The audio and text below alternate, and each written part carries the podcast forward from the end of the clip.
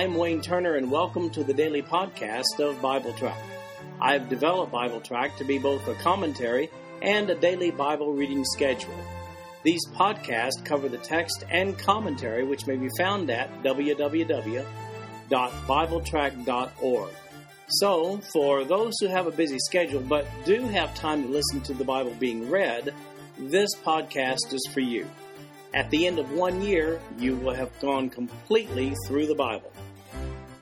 Today we're reading 2 Samuel chapter 16 through 18. This is the New King James Version of the podcast. The King James Version is also available. Now in 2 Samuel chapter 15, we see David there and his people leaving Jerusalem in flight from his treasonous son Absalom. And that evacuation continues here in chapter 16. We begin with chapter 16, verse 1. When David was a little past the top of the mountain, there was Ziba, the servant of Mephibosheth, who met him with a couple of saddled donkeys, and on them 200 loaves of bread, 100 clusters of raisins, 100 summer fruits, and a skin of wine. And the king said to Ziba, "What do you mean to do with these?" So Ziba said, "The donkeys are for the king's household to ride on, the bread and summer fruit for the young men to eat, and the wine for those who are faint in the wilderness to drink." Then the king said, "And where is your master's son?" And Ziba said to the king, "Indeed, he is staying in Jerusalem, for he said, 'Today the house of Israel will restore the kingdom of my father to me.'" So the king said to Ziba, "Here, all that belongs to Mephibosheth is yours." And Ziba said, "I humbly bow before you, that I may find favor in your sight, my lord, O king." So remember the big break that David gave Jonathan's son Mephibosheth by bringing this crippled young man to David's table and then providing him with the best of everything, even servants headed by Ziba? Well, Mephibosheth and Ziba got a big break that day in 2 Samuel chapter 9.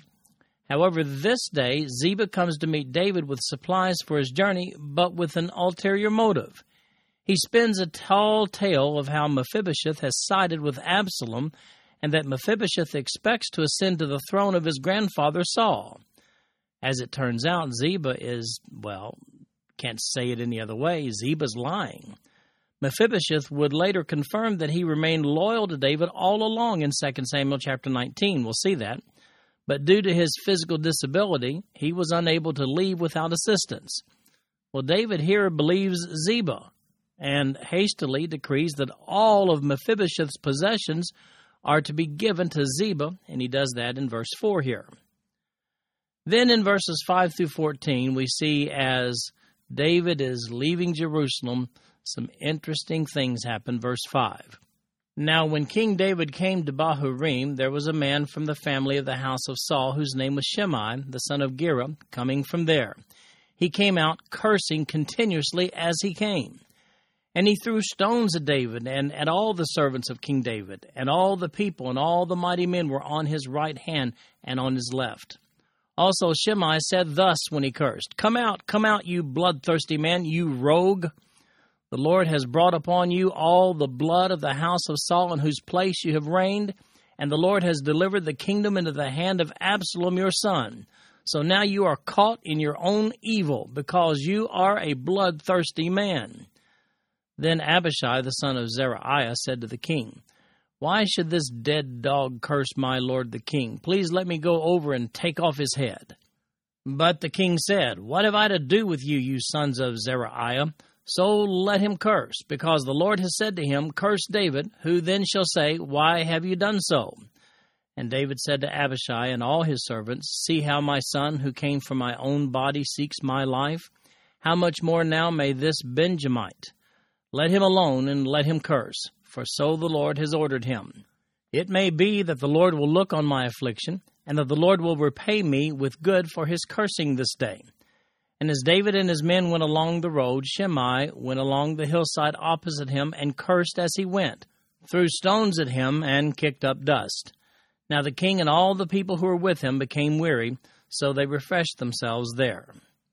All right, so then there's this guy Shimei. His mention in the scripture comes because he's a relative of Saul who obviously feels strongly that David is an illegitimate king of Israel. Shimei walks alongside David as he's fleeing Jerusalem, throwing rocks at David and cursing him, and he does so for quite some distance. He's very cruel and daring when he says to David, come out, you bloodthirsty man, you rogue. Shimei's a gutsy guy. David's nephew Abishai offers to take him out, but David forbids it and allows the man to go on mocking and cursing him, even suggests in verse 10 that Shimei is prompted by Jehovah himself to cry out these insults. David concludes that God will sort it all out later. Well, later on, Shimei would come back to David, and he would apologize, and David, as a matter of fact, would forgive him in 2 Samuel chapter 19. But that's not really the end of it. His end would be unpleasant under the reign of David's son and successor Solomon in 1 Kings chapter 2, verse 46. Then we come to chapter 16, verse 15, and we find that Absalom is back in Jerusalem, verse 15. Meanwhile, Absalom and all the people, the men of Israel, came to Jerusalem, and Ahithophel was with him. And so it was when Hushai the Archite, David's friend, came to Absalom, that Hushai said to Absalom, "Long live the king, long live the king." So Absalom said to Hushai, "Is this your loyalty to your friend? Why did you not go with your friend?" And Hushai said to Absalom, "No, but whom the Lord and this people and all the men of Israel choose, his I will be, and with him I will remain. Furthermore, whom should I serve? Should I not serve in the presence of his son? As I have served in your father's presence, so will I be in your presence." Then Absalom said to Ahithophel, "Give advice as to what we should do." And Ahithophel said to Absalom, "Go into your father's concubines, whom he has left to keep the house, and all Israel will hear that you are abhorred by your father. Then the hands of all who are with you will be strong." So they pitched a tent for Absalom on the top of the house, and Absalom went into his father's concubines in the sight of all Israel. Now the advice of Ahithophel, which he gave in those days, was as if one had inquired at the oracle of God. So was all the advice of Ahithophel, both with David and with Absalom. So Absalom rides into Jerusalem and takes over. He even goes and takes David's concubines as his own, the ones that were left behind in 2 Samuel chapter 15, verses 13 to 37. This outrageous deed was done at the council of Ahithophel, who claimed that when the Jerusalem residents saw the master act of rebellion, they would assume that Absalom is definitely in and David is definitely out. They considered the spectacle of this horrendous act to be so important that Absalom set up a tent on top of David's royal house, and that's where he defiled David's concubines for all of Jerusalem to see. Nathan had prophesied this, by the way, in 2 Samuel chapter 12, verse 11. David is still reaping the consequences of his sin with Bathsheba. By the way, the spy from David, Hushai, in 2 Samuel chapter 15, verse 32, he successfully sells himself as loyal to Absalom. That might present a problem for Absalom later on. Serves him right, don't you agree? Incidentally, we see a reference to how very significant Ahithophel's counsel was regarded in verse 23 when it says, "Now the advice of Ahithophel, which he gave in those days, was as if one had inquired at the oracle of God. So was all the advice of Ahithophel, both with David and with Absalom." Imagine. Here's Ahithophel giving counsel to Absalom that is in direct violation of Mosaic law found in Leviticus 18, verse 8, Leviticus 20, verse 11, Deuteronomy 22, verse 30. We are told that it was a common practice among kings in that region to demonstrate one's ascension to the throne by hijacking the royal harem.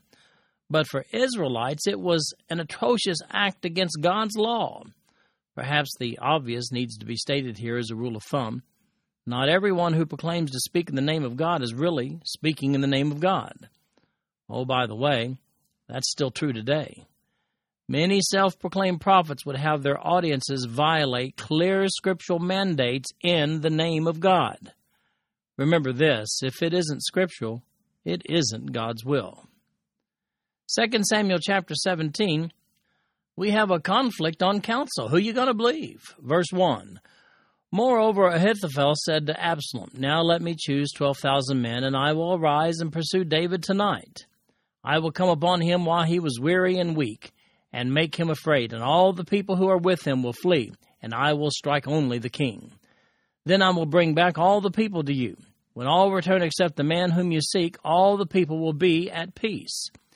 And the saying pleased Absalom and all the elders of Israel. Then Absalom said, "Now call Hushai the Archite also, and let us hear what he says too." And when Hushai came to Absalom, Absalom spoke to him, saying, "Ahithophel has spoken in this manner. Shall we do as he says? If not, speak up." So Hushai said to Absalom, "The advice that Ahithophel has given is not good at this time. For," said Hushai, "you know your father and his men, that they are mighty men, and they are enraged in their minds, like a bear robbed of her cubs in the field. And your father is a man of war, and will not camp with the people. Surely by now he is hidden in some pit or in some other place. And it will be, when some of them are overthrown at the first, that whoever hears it will say, 'There is a slaughter among the people who follow Absalom.'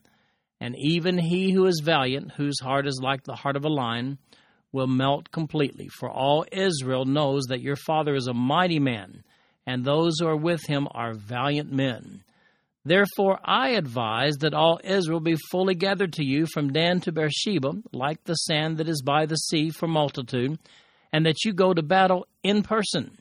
So we will come upon him in some place where he may be found, and we will fall on him as the dew falls on the ground, and of him and all the men who are with him there shall not be left so much as one. Moreover, if he has withdrawn into a city, then all Israel shall bring ropes to that city, and we will pull it into the river until there is not one small stone found there." So Absalom and all the men of Israel said, "The advice of Hushai the Archite is better than the advice of Ahithophel." For the Lord had purposed to defeat the good advice of Ahithophel, to the intent that the Lord might bring disaster on Absalom. Then Hushai said to Zadok and Abiathar the priest, "Thus and so Ahithophel advised Absalom and the elders of Israel, and thus and so I have advised. Now therefore, send quickly and tell David, saying, 'Do not spend this night in the plains of the wilderness, but speedily cross over, lest the king and all the people who are with him be swallowed up.'" Now Jonathan and Ahimaaz stayed at En Rogel, for they dared not to be seen coming into the city. So a female servant would come and tell them, and they would go and tell King David. Nevertheless, a lad saw them and told Absalom, but both of them went away quickly and came to a man's house in Baharim, who had a well in his court, and they went down into it. Then the woman took and spread a covering over the well's mouth, and spread ground grain on it, and the thing was not known. And when Absalom's servants came to the woman at the house, they said, "Where are Ahimaaz and Jonathan?" So the woman said to them, "They have gone over the water brook." And when they had searched and could not find them, they returned to Jerusalem. Now it came to pass after they had departed that they came up out of the well and went and told King David and said to David, "Arise and cross over the water quickly, for thus has Ahithophel advised against you." So David and all the people who were with him arose and crossed over the Jordan. By morning light, not one of them was left who had not gone over the Jordan. Now when Ahithophel saw that his advice was not followed, he saddled a donkey and arose and went home to his house, to his city. Then he put his household in order and hanged himself and died. And he was buried in his father's tomb. Then David went to Mahanaim, and Absalom crossed over the Jordan, he and all the men of Israel with him.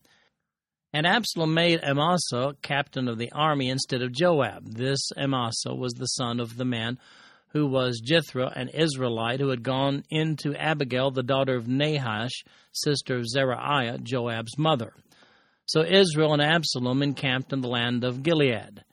Now it happened when David had come to Mahanaim that Shobai, the son of Nahash from Rabbah, of the people of Ammon, Maker, the son of Amael, from Lo-debar, and Barzillai the Gileadite from Rogelim, brought beds and basins, earthen vessels, and wheat, barley and flour, parched grain and beans, lentils and parched seeds, honey and curd, sheep and cheese of the herd for David and the people who were with him to eat. For they said, "The people are hungry and weary and thirsty in the wilderness." Well, Ahithophel, Absalom's main counselor, is ready to go after David himself and kill David. Then there's Hushai, from chapter 16, verses 16 through 18. He's the guy who had been counselor with Ahithophel to David. You may recall that David sent him back to Absalom in 2 Samuel chapter 15, verses 13 to 37, and he told him to keep an eye on Absalom and report back through messengers any suspicious activity. He turns out to be the right man in the right place here. Hushai persuades Absalom that Ahithophel's idea of going after David immediately is a lousy strategy. Hushai suggests an alternate idea which serves to give David some time. Absalom adopts Hushai's strategy, which is good for David, but, well, bad for Absalom. Hushai then sends warning back to David by the priest's son outlining the adopted plan. Interestingly enough, Absalom has his own incidental spy who sees the messengers. They have to be hidden in a well to prevent capture by Absalom's men. Ahithophel takes the rejection of his battle plan really hard, and he hangs himself in verse 23. Now, verse 4 is a little disturbing in this passage, where we see that all the elders of Israel sided with Absalom. The crowd will turn on you in a heartbeat, and their leaders too, by the way. Way too many people follow the crowd rather than God. So here's the situation. Absalom is now following a flawed battle plan laid out by David's loyal counselor, Hushai. What's more, Hushai is able to get advance warning back to David. Absalom is headed for disaster and doesn't even realize it. Oh, one more item of interest here is in verse 25. Absalom made Amasa captain of the army instead of Joab. Of course, Joab remained faithful to David in exile. Both were nephews of David. So when this is all over, will Joab be rewarded for his faithfulness to David, and will Amasa be executed as a traitor? No. In a political move, David allows Amasa the traitor to remain over Israel's army over in 2 Samuel chapter 19, verses 9 through 15. He doesn't hold the position very long, though, before cousin Joab disposes of Amasa in 2 Samuel chapter 20. Does it seem to you that David's family might have been a little, maybe dysfunctional? In 2 Samuel chapter 18, we see that long hair kills. Verse 1, And David numbered the people who were with him and set captains of thousands and captains of hundreds over them. Then David sent out 1/3 of the people under the hand of Joab, 1/3 under the hand of Abishai, the son of Zeruiah, Joab's brother, and 1/3 under the hand of Ittai the Gittite. And the king said to the people, I also will surely go out with you myself. But the people answered, Ye shall not go out, for if we flee away, they will not care about us. For if half of us die, will they care about us? But you are worth 10,000 of us now, for you are now more help to us in the city. Then the king said to them, Whatever seems best to you I will do. So the king stood beside the gate, and all the people went out by hundreds and by thousands. Now the king had commanded Joab, Abishai, and Ittai, saying, Deal gently for my sake with the young man Absalom. And all the people heard when the king gave all the captains orders concerning Absalom. So the people went out into the field of battle against Israel, and the battle was in the woods of Ephraim. The people of Israel were overthrown there before the servants of David, and a great slaughter of 20,000 took place there that day. For the battle there was scattered over the face of the whole countryside, and the woods devoured more people that day than the sword devoured. Then Absalom met with the servants of David. Absalom rode on a mule. The mule went under the thick boughs of a great terebinth tree, and his head caught in the terebinth, so he was left hanging between heaven and earth. And the mule which was under him went on. Now a certain man saw it and told Joab and said, I just saw Absalom hanging in a terebinth tree. So Joab said to the man who told him, You just saw him? And why did you not strike him there to the ground? I would have given you 10 shekels of silver and a belt. But the man said to Joab, Though I were to receive 1,000 shekels of silver in my hand, I would not raise my hand against the king's son. For in our hearing the king commanded you and Abishai and Ittai, saying, Beware lest anyone touch the young man Absalom. Otherwise I would have dealt falsely against my own life, for there is nothing hidden from the king, and you yourself would have set yourself against me. Then Joab said, I cannot linger with you. And he took 3 spears in his hand and thrust them through Absalom's heart while he was still alive in the midst of the terebinth tree. And the 10 young men who bore Joab's armor surrounded Absalom and struck and killed him. So Joab blew the trumpet, and the people returned from pursuing Israel, for Joab held back the people. And they took Absalom and cast him into a large pit in the woods, and laid a very large heap of stones over him. Then all Israel fled, everyone to his tent. Now Absalom in his lifetime had taken and set up a pillar for himself, which is in the king's valley. For he said, I have no son to keep my name in remembrance. He called the pillar after his own name, and to this day it is called Absalom's monument. Well, David's ready to go to battle with the troops, but Joab convinces him to stay back.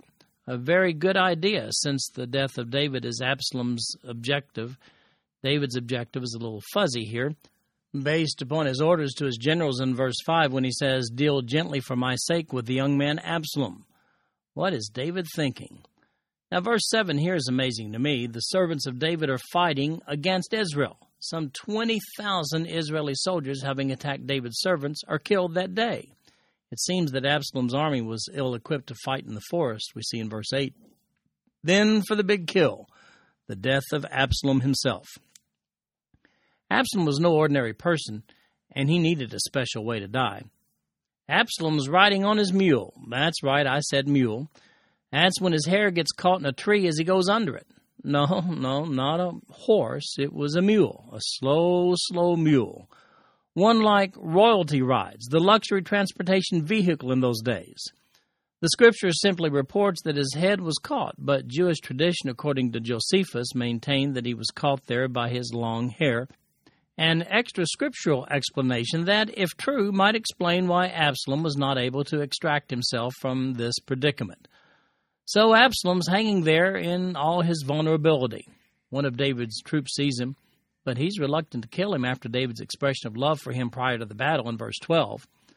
Perhaps he also remembers what David did to the guy who tried to take responsibility for Saul's death back in 2 Samuel chapter 1. So he tells Joab, who's not reluctant at all, Joab wasn't afraid of David.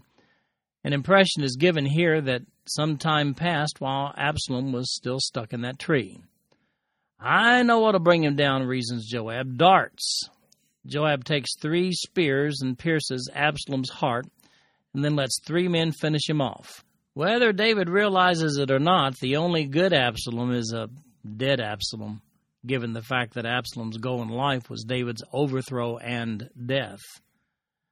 Then David gets the good news and the bad news in verses 19 to 33.